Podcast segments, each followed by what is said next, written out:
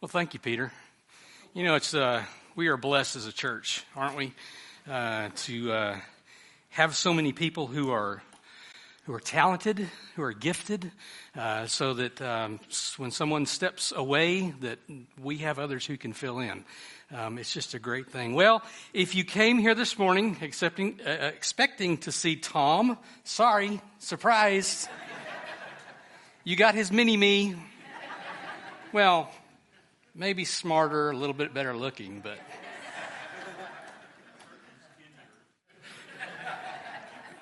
Happy Father's Day. Uh, it's, it's uh, I am blessed. Uh, my middle son Micah came to see me this weekend. I have three sons. Um, they are all at the college slash career age, so whenever I get to see them, it's a special treat for me. And but I wish you a happy Father's Day. Let me just say, fathers, if I see you playing with your flashlights during service, I will call you by name. I am glad you're here this morning. Um, I'm glad just to see your face, but I, am really glad because, you know, uh, Tom told me that when the cat's away, the mice will play. And from what I heard, you know, Donna usually comes and counts the number of people that we have here in service each Sunday. But from what I hear today, she's taking names of everyone who's not here. And you are going to get a special visit um, by Pastor Tom when he returns. So I'm glad you're here. If you will, turn in your Bibles this morning to John chapter 5. And I tell you what, I'm going to take this out. You know, you know it's bad when the preacher doesn't even want to hear himself. So, you know, in life, we all have challenges to face. And it starts very young. You know, even as kids, we're born too short, too tall, too chubby, too skinny. Someone else is always faster than us, smarter than us, more popular than us. But even as adults, we're either too young, too old, too inexperienced, too overqualified, too busy, or maybe too alone. Sometimes it's a little bit more serious. Maybe we carry the baggage of uh, being abused in some unfair way. We worry about how we're going to pay our bills. We grieve over the loss of someone close to us. We agonize over a rebellious child. But you see, we all experience disappointments and failures which are often beyond our control. We get frustrated. We get angry. We get impatient at the way that life has treated us, that the circumstances that sometimes just seem to keep rolling in wave after wave after wave. We, we may even become resentful. We might become bitter. We might become just really complacent, apathetic. Just whatever will be, will be. You know, we have that saying today. Well, it is what it is. There are others who seem to have it all together on the outside, but on the inside, really, we're wondering why life seems so empty and so meaningless. And maybe we can't quite put our finger on it, but we know something deep inside is missing. Then, for others of us, I suspect that we are so used to our predictable, safe pattern of living that we become just unaware that there is more to which God is calling us to. We get so accustomed to the familiar day after day, week after week, month after month, year after year. It all blends together and we, we fail to realize the difference between really living and simply existing. We can become that way as a church body. Molded down by past hurts, past disappointments, our status can become quo, and we fail to recognize the sickness that's in our souls. But somewhere inside, there's this gnawing, there's this yearning. we know there has to be more to life than just this. The, we, we, we, there's, a, there's a hope in there, however faint, that, that things might, might be able to really change, that, that we might be able to really change and overcome these things that, that hold us back from, from being what God really wants us to be. In our text today, Jesus faces just such a man, a man who had suffered an incredible disability for most, if not all, of his life. It seems like he had, he had gotten somewhat used to his, his condition, but there's still this small sliver of hope, a hope for change, a hope for wholeness. And as, as Jesus confronts this man, he gives us three principles concerning true change, three principles for drawing on God's power to bring wholeness into our lives, bringing healthiness, bringing true change. Let's read together in John chapter 5, beginning in verse 1. After these, uh, I'm sorry, in tradition, let's stand for the reading of God's word if you are able. After these things, there was a feast of the Jews, and Jesus went up to Jerusalem.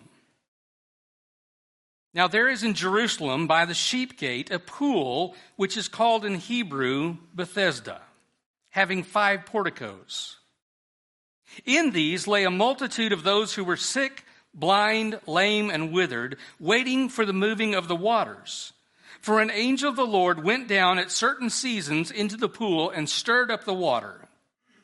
Whoever then first, after the stirring up of the water, stepped in was made well from whatever disease with which he was afflicted.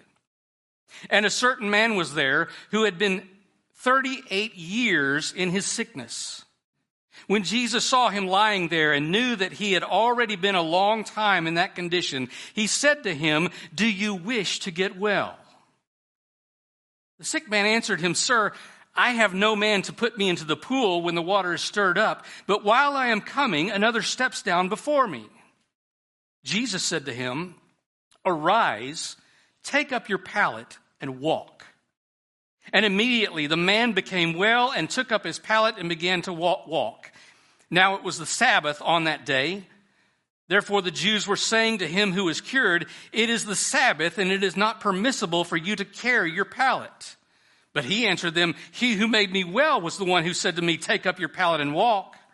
They asked him, Who is this man who said to you, Take up your pallet and walk? But he who was healed did not know who it was, for Jesus had slipped away while there was a crowd in that place.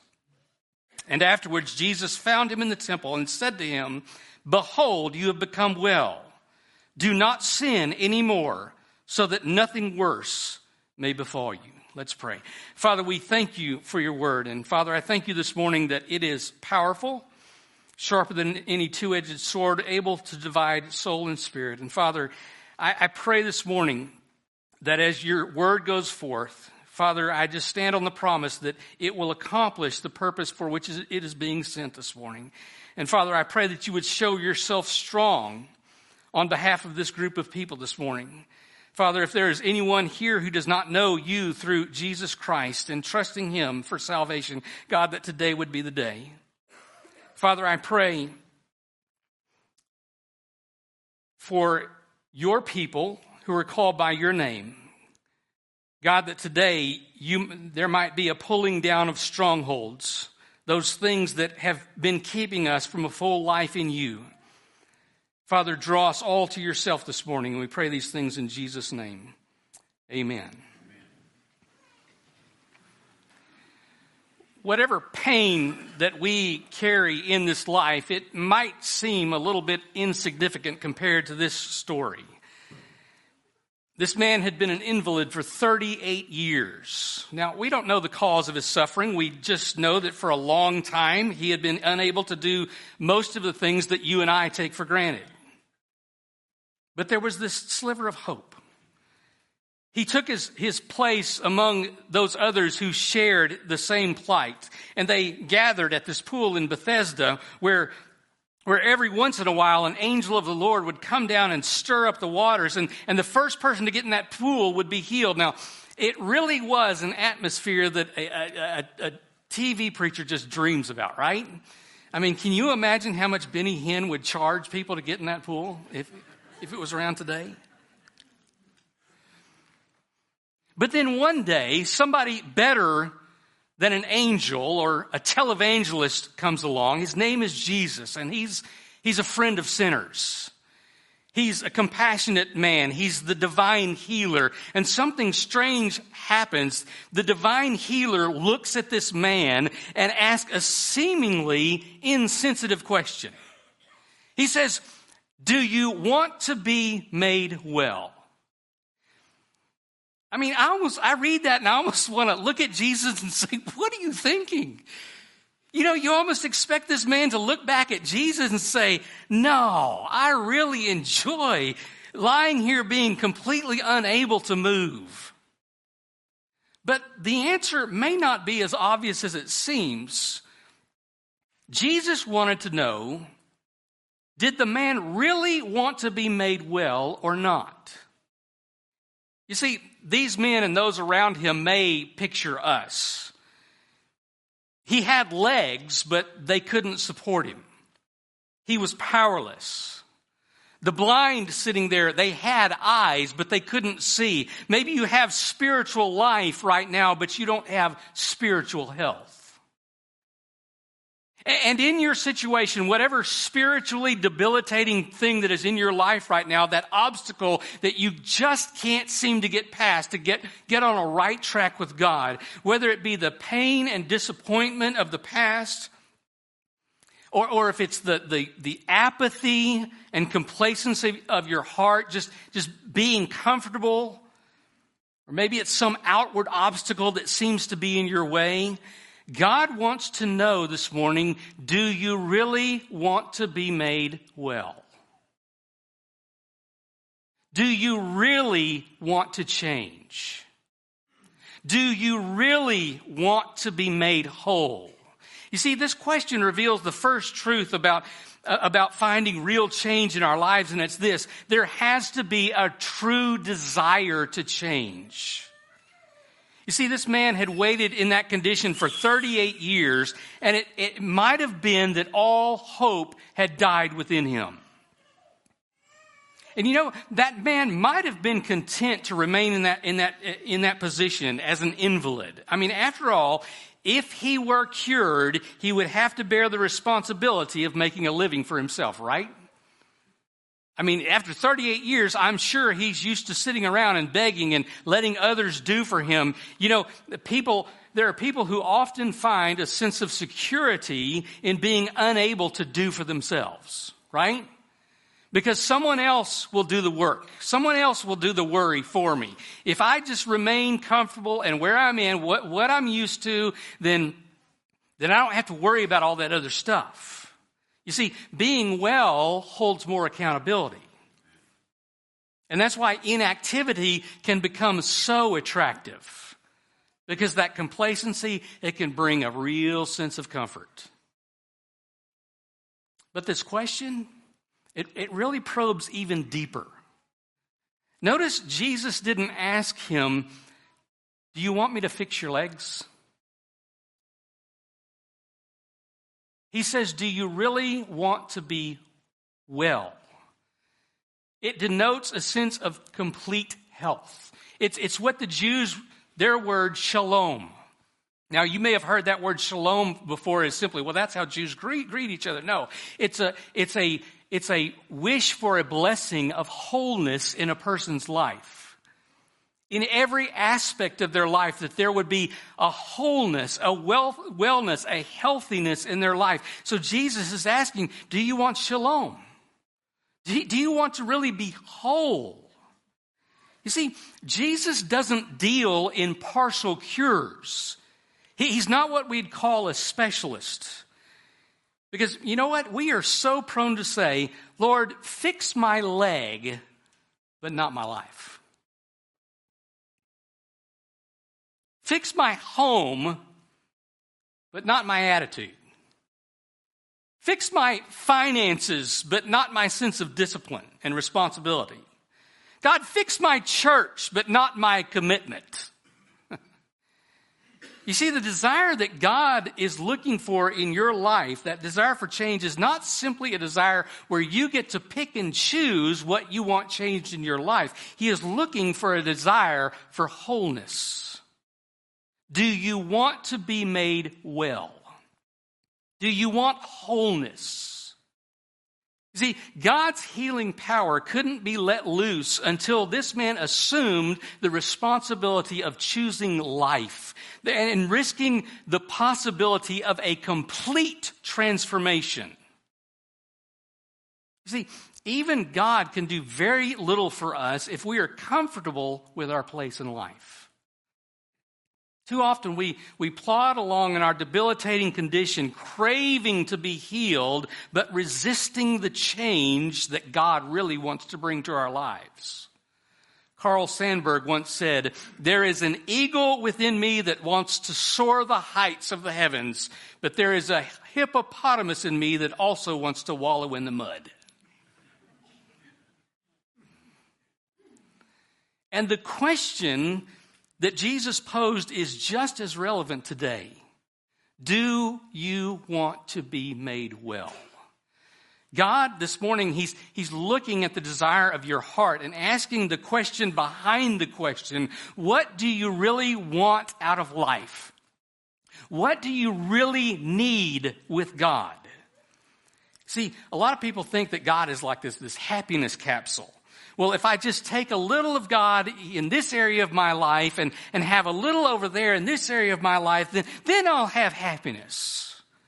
And that's what a lot of people are seeking from Jesus. But, but he's not a happiness capsule, people. He is the way to the Father. And his way is not through bringing isolated happiness to our lives, but through bringing wholeness to our lives.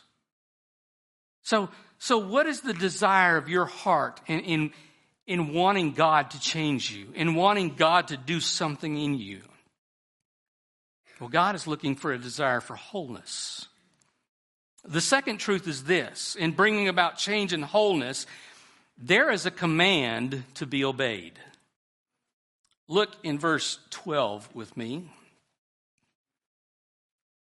They asked him, Who is the man who said to you, Take up your pallet and walk? Well, actually, we can go back to verse 8. Jesus said to him, Arise, take up your pallet and walk. You know, really, this is a twofold response. First, Jesus says there's something to abandon. There's something to abandon. Verse 7 says, The sick man answered him and said, Sir, I have no man to put me into the pool when the water is stirred up, but while I am coming, another steps down before me. The man's excuse for failure was, I can't get into the pool. There is no one to help me. If I could just get into the pool. You see, while desiring change, this man limited Jesus to his own condition and his own circumstances. The thought was, is Jesus, if you'll just help me get into the pool, I'll be all right. Jesus, I know what needs to be done. And if you'll just follow my lead, do what I need you to do, then everything will be okay. If, if you'll just bless me by doing this for me, if you'll help me just, just a little bit, I think I can handle the rest. It's all good. But you see, Jesus didn't get him into the pool, Jesus made the pool unnecessary. but this man had to abandon his own thoughts about what he thought needed to be done for him to be healed. And Jesus also told him in verse 12 to, to take up his pallet that thing that he had leaned on, that thing he had depended on for years, it had to be folded up and put away. And the point is, are you willing to abandon your thoughts about what you think needs to be done in your life for everything to be okay? Are you willing to fold up and pack away the inadequate methods for finding a solution and bringing real change into your life? Do you really want to be made well? But in this command, there's not only something to be abandoned, there was also something to attempt. Jesus says, fold up your pallet and walk. Now, that, that command is impossible, right? I mean, this man just confessed his inability to Jesus to walk, and Jesus just straight out tells him, Walk. Something we need to realize about the commands of God every command is a promise. Every command comes with a promise that God will supply all that we need to do what He has told us to do. You see, with the command comes the power to obey if we are willing. You know, it was the same with, with Peter when, when out on that boat in the middle of the sea. You, you remember the story. He saw Jesus walking on the water and, and he asked Jesus to call him out there to him. And so Jesus says, Yeah, come on, Peter. Come on out to me. And, and Peter walks on the water. But he did it on the foundation of the command of Jesus come to me. You see, the Word of God conveys power. That simply means that there is no excuse for not being all that God intended us to be. There is no excuse for the debilitating condition that we find ourselves in, whether it's the, the pain and the disappointment of the past, or whether it's the complacency and mistrust that we have in our hearts.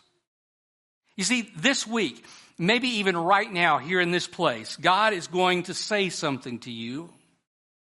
It's going to be a word of command dealing specifically with your wholeness, something to abandon and something to attempt.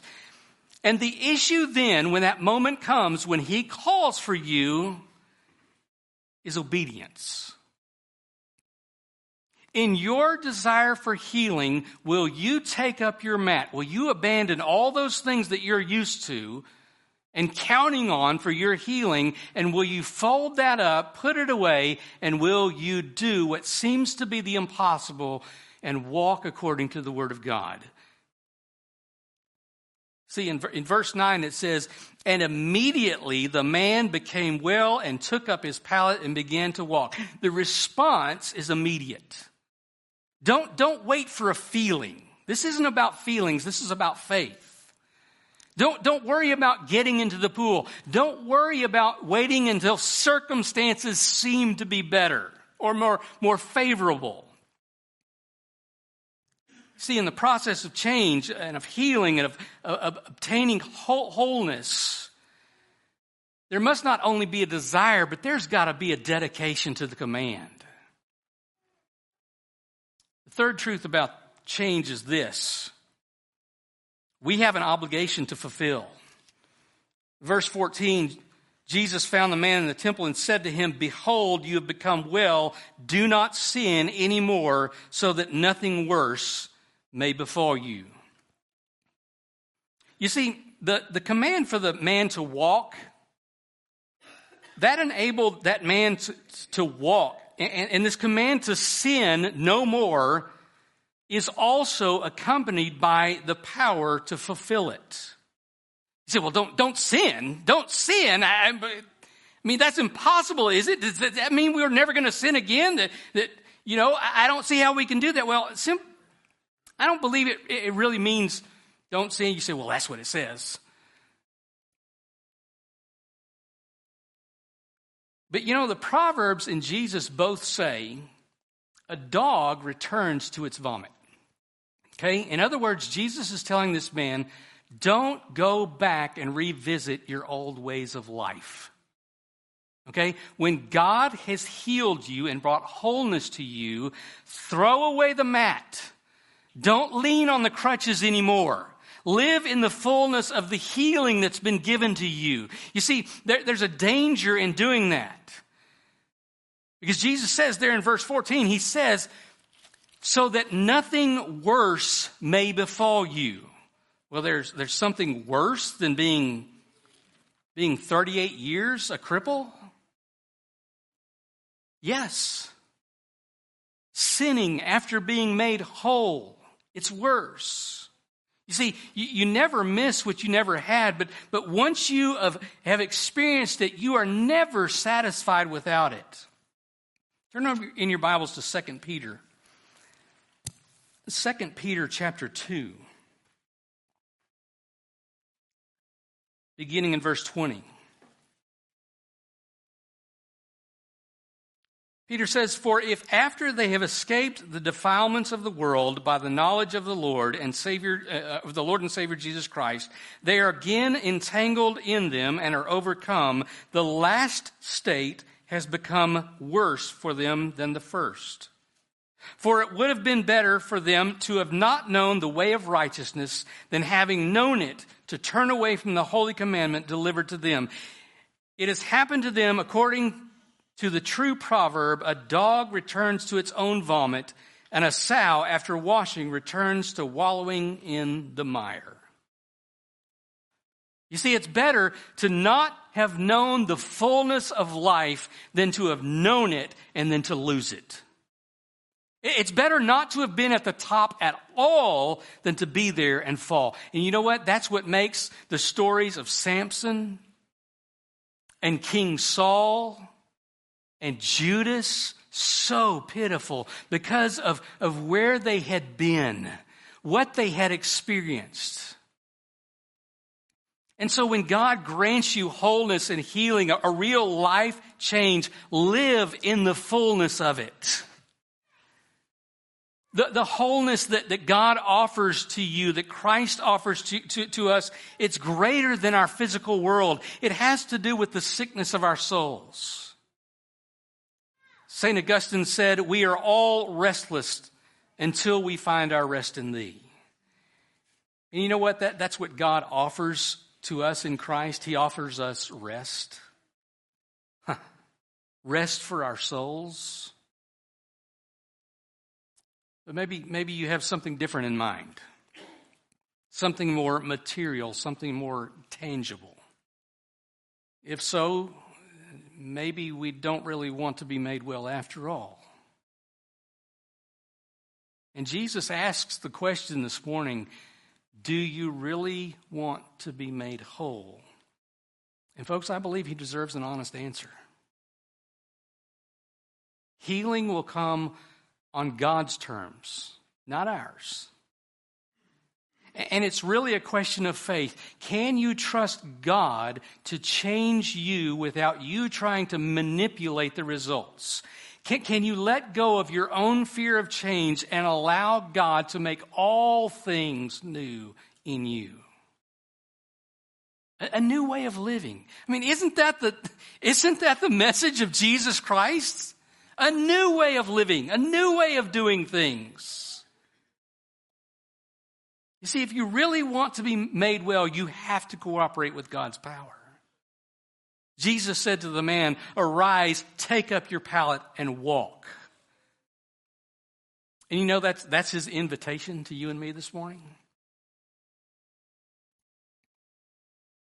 Maybe you're here and, and, and you would say, You know, I, I, I know that Jesus died on a cross for my sins. I know that he rose from the grave again. I, have heard those stories, but, but I've never trusted him as my Savior and, and lived a life of faith and trusting him day by day. For my salvation, for my security, for, for everything in my life, whether it be physical, whether it be emotional, whether it be mental, whether it be spiritual, everything. You've never trusted Jesus Christ. And, and this morning you would say, Yeah, I want to do that. God's calling out to you. He's saying, Arise, take up your pallet, throw this old life away, and be made well. Christian, hmm. what is it? What is that thing in your life that's holding you back? That's been holding you back. You know, you might say, well, then it's, it's been so many years. I've lived in this condition so long, you know, I, I just think it's, it's too late to change. This man was 38 years in this condition. And Jesus still worked his power in this man. Listen, it's not too late today.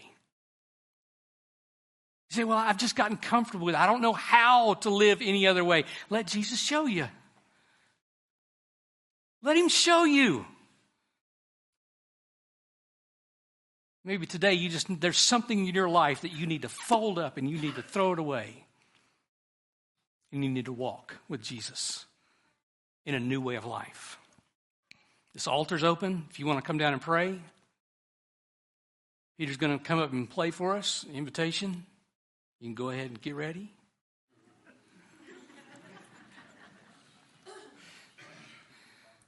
If you want to pray with me, if you've never accepted Jesus Christ your Savior, you don't know how to do that, you can come talk to me. I'm going to ask Toddle as well, because some of you don't know me real well. You said, I don't want to talk to a stranger. Toddle's going to be down here. You talk to Toddle. But listen, the man immediately got up. Don't wait. If God's saying something to you today, don't wait. You be obedient to him, and you watch as he works his power in your life.